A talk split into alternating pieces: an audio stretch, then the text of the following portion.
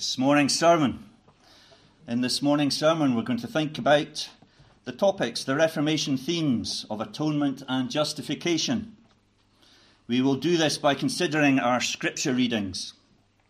In Job, we will reflect on what it is to be a kinsman redeemer, Job's faith through suffering, and how Job 19 23 to 29 can be viewed in light of the New Testament. In John 12, we will consider the meaning of the cross, the atonement.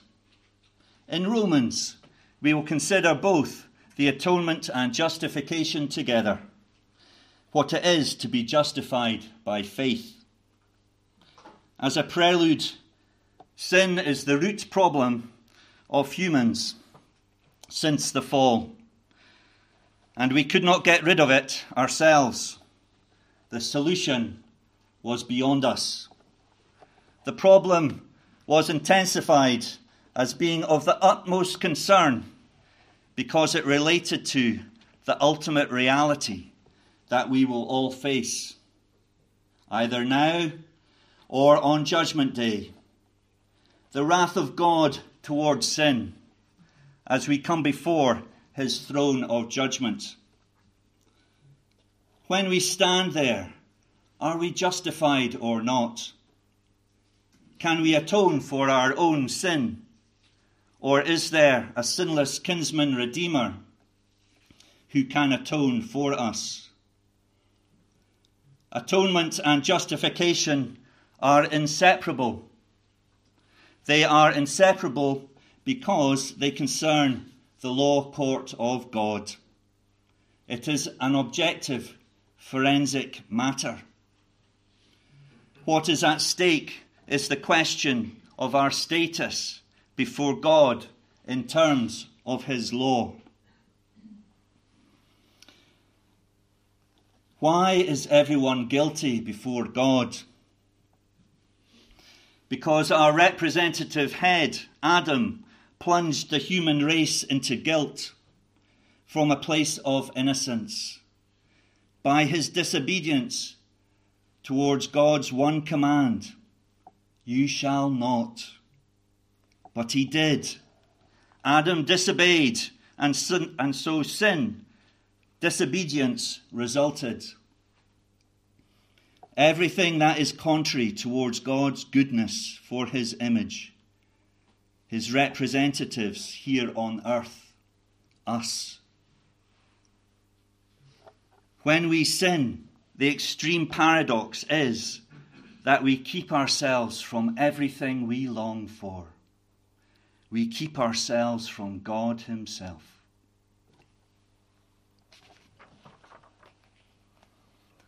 When Adam sinned, God disobeyed. When Adam sinned, disobeyed God. From there on, the human race infringed God's righteousness God's righteous and holy law, and we remain guilty. Being guilty, the penalty is death. And with the penalty of death comes the hell fires, comes the fires of hell.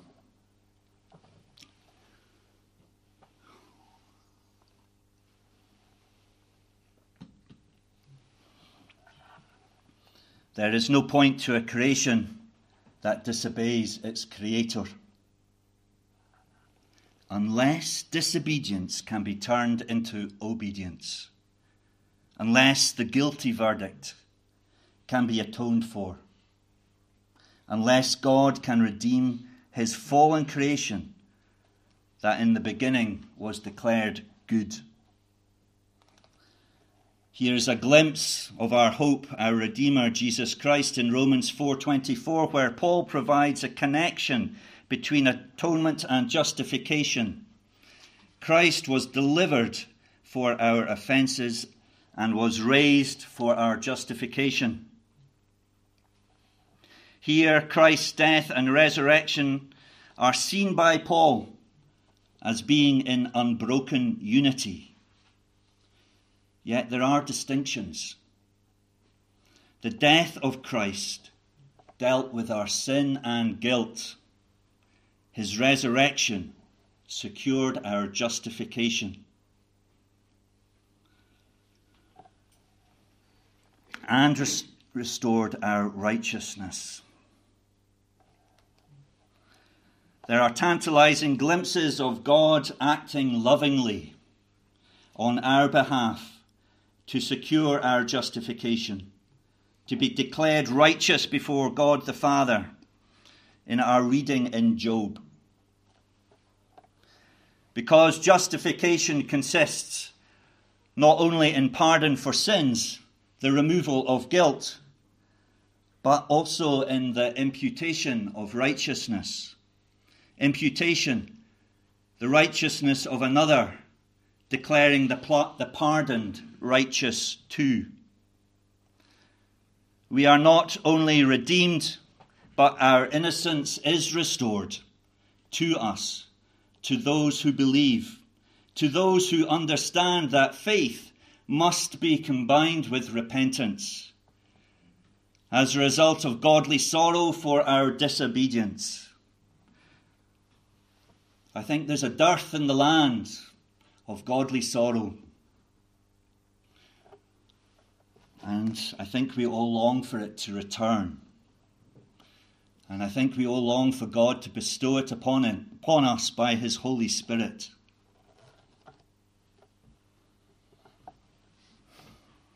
With godly sorrow comes a great awakening. And we long for a great awakening in our land.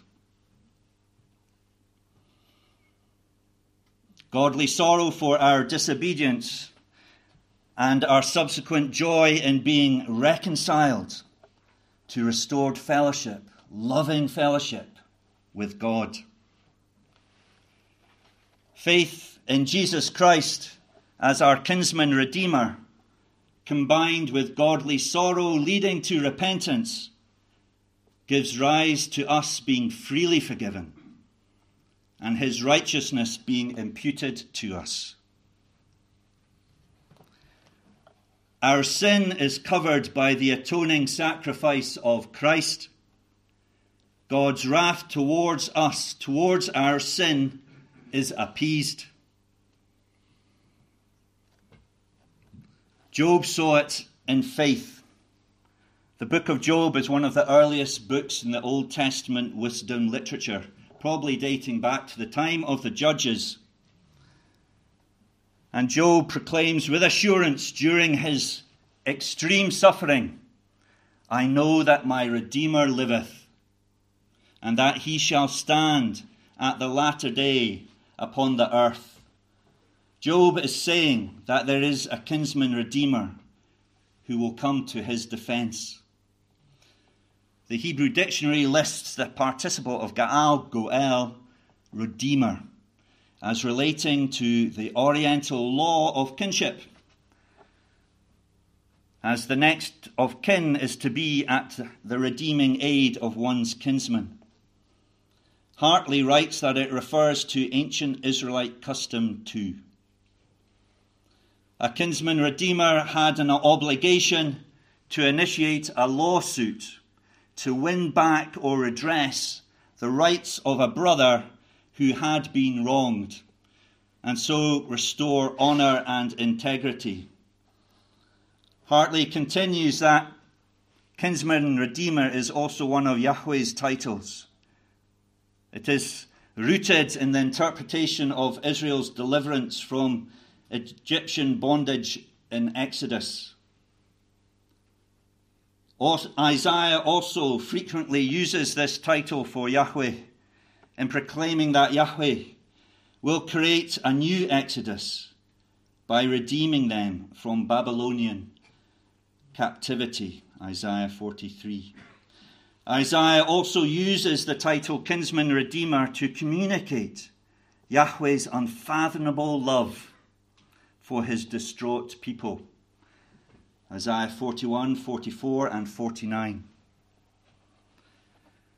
These magnificent verses in Job are beseeching God in whom he has faith to help him against the same God who is punishing him. Over a thousand years before it happened, on the cross at Golgotha. God the Son sacrificed himself to God the Father to redeem his people. Both, Job, both for Job and for Jesus, only by faith can a person believe God's justice amidst suffering. Jesus went into a realm that is completely beyond us when it comes to suffering. And yet he maintained his faith.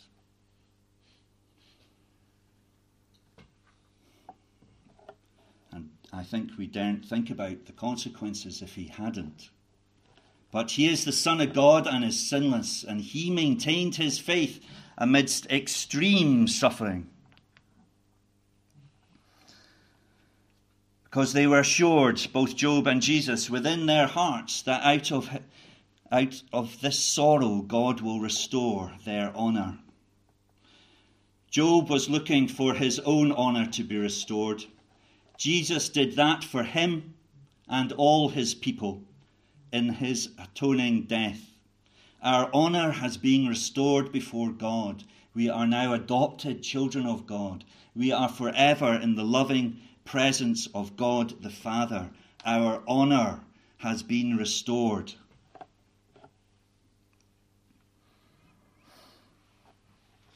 While Christ's disciples suffer in this life, he is their Redeemer, their advocate and high priest before the Father. Job's confidence in God as their Redeemer amidst excruciating suffering stands as, as an example for all Christians. Christ is our kinsman redeemer. He atoned for us on the cross. We now move to John 12.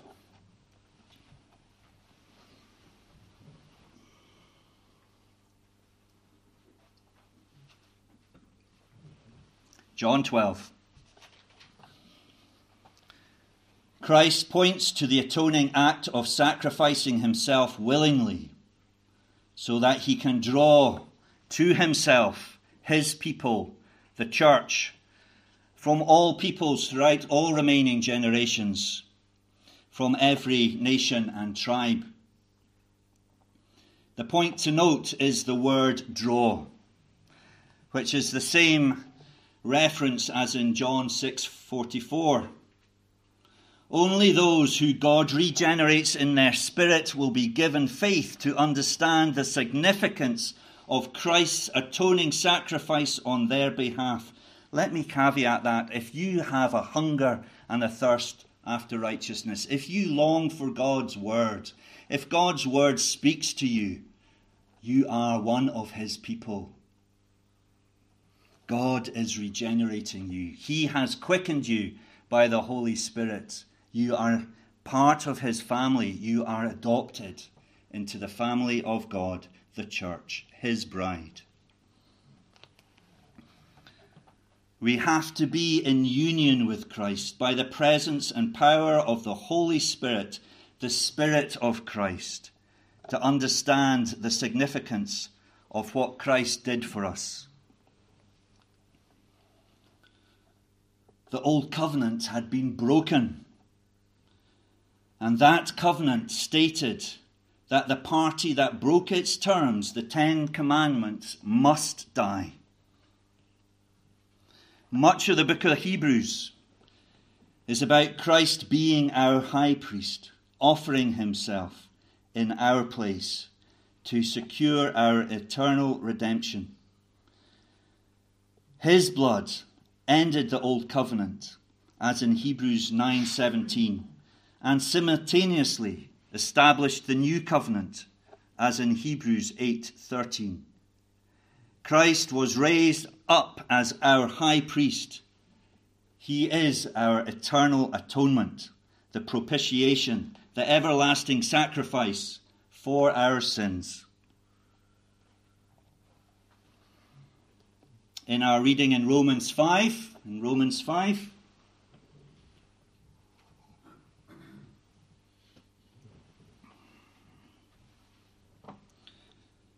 Paul describes Christ as having, by obedience, secured for us righteousness and life.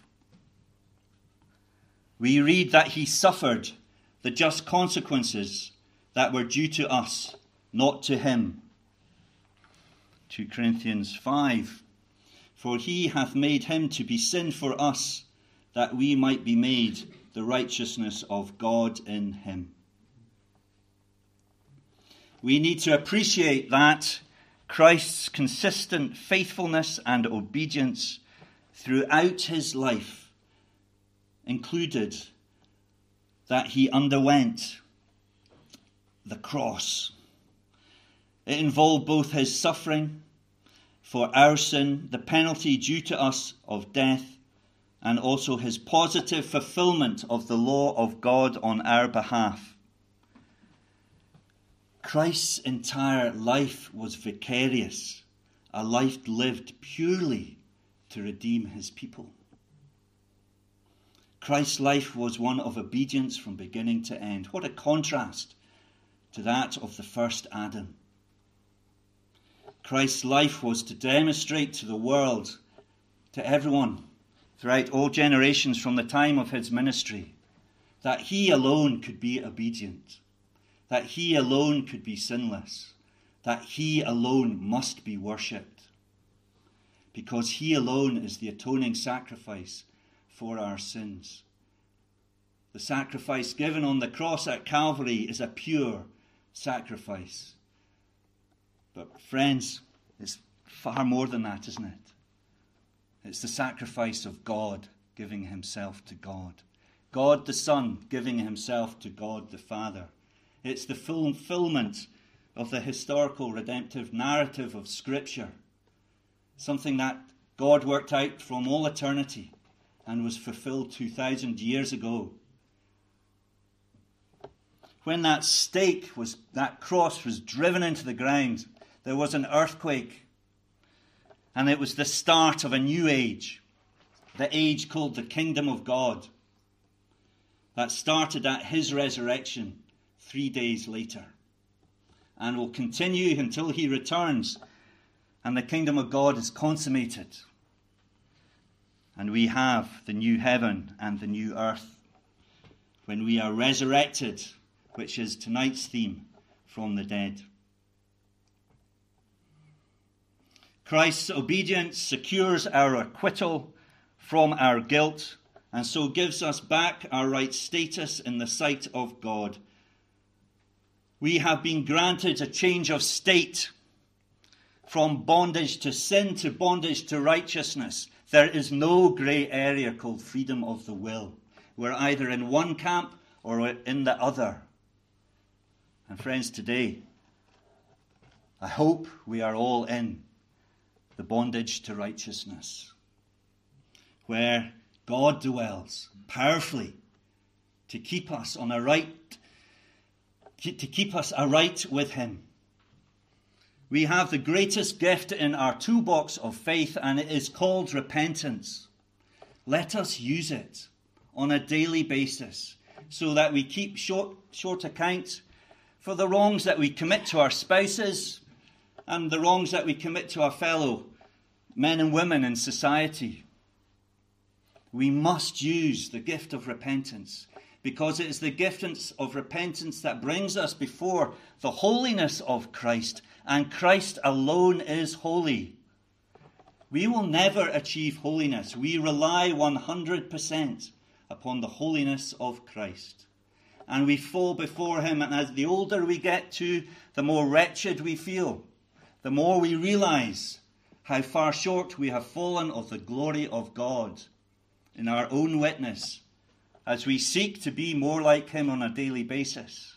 But we fall on His holiness and we plead before Him. And the blood of the Lamb is efficacious, it is sufficient, more than sufficient, to renew us and to put us aright before God the Father once more. The Trinity God the Father, the Son, and the Holy Spirit. We lack nothing we have everything to keep ourselves in the presence of God. Our change of state combined with our change of nature, sanctification by the work of the Holy Spirit in our lives, is the full picture of what it means to be a disciple of Christ.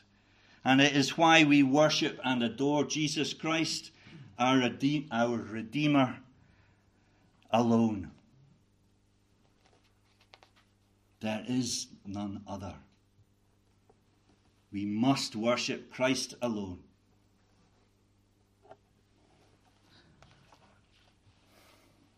Uh, you'll be glad to hear sanctification is a different sermon, so I won't go into that this morning. But we must finish by touching on justification. Letham writes that the atonement is an integral part of the movement of God's grace which results in our being justified. Atonement is on no other basis than that of Christ, and so is justification.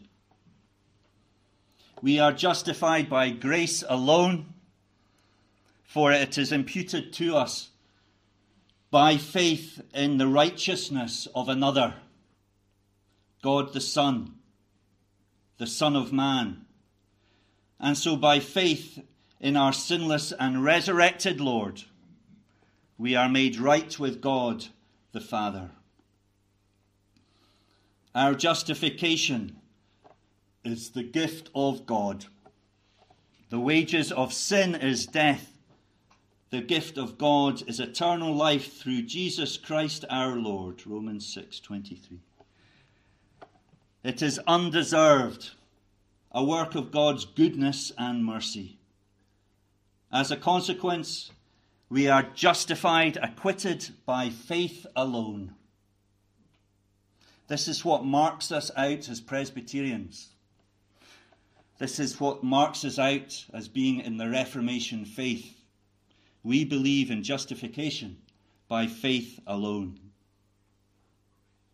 For saving faith is abandoning trust in ourselves and committing ourselves fully to Jesus Christ alone.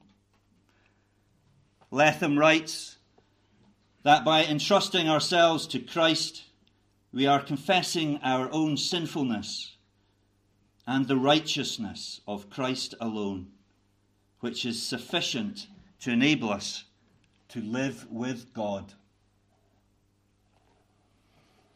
In summary, the blood of Christ covers, expiates our sin before God's throne of justice. Because of our high priest sacrificing himself on our behalf, atoning for our sin, God's just wrath towards us is appeased, propitiated. We are reconciled with God for all eternity. We are justified by faith in the righteousness of another, Jesus Christ. The atoning death of Christ is both unique and utterly sufficient. Unique because no other existed to rescue us. Unique because the unique person who died on the cross, Jesus Christ, the Son of God, our high priest. Unique because no other atoning sacrifice could take away our sin. Sufficient, because it blots out all our sin, justifies us before God, thus achieving our salvation, bringing us into loving fellowship with God for all eternity. Let us pray. We stand to pray.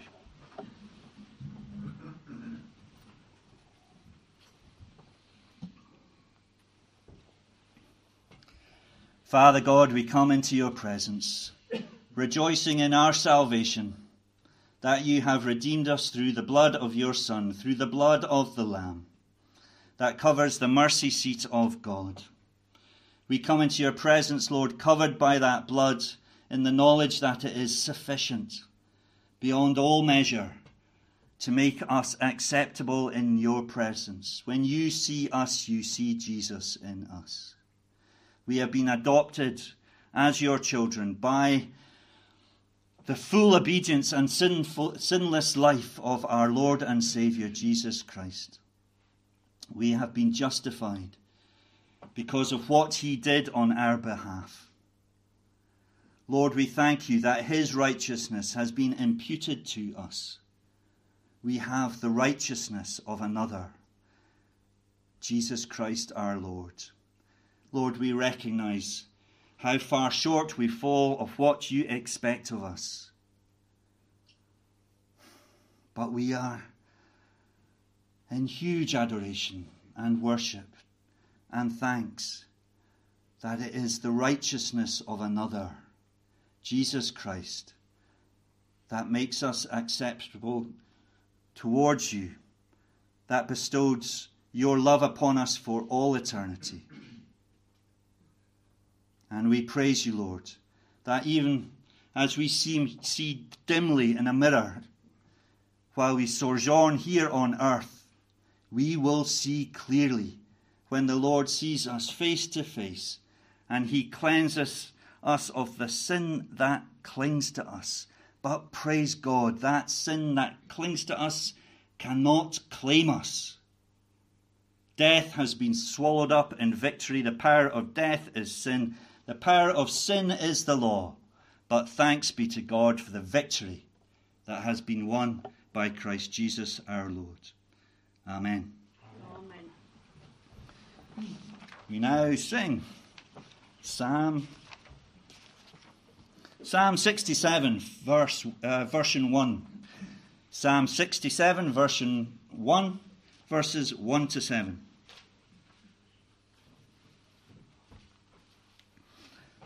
Lord, bless and pity us. Shine on us with thy face, that the earth thy way and nations all may know thy saving grace. Psalm 67, verses 1 to 7.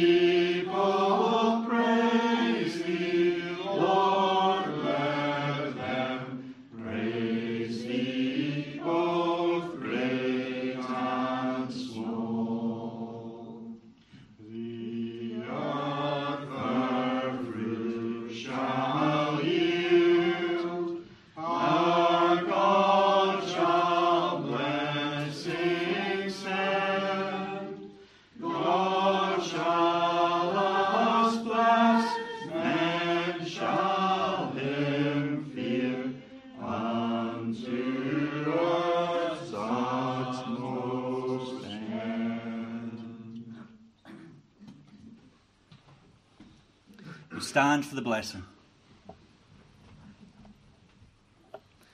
May the Lord bless you and keep you.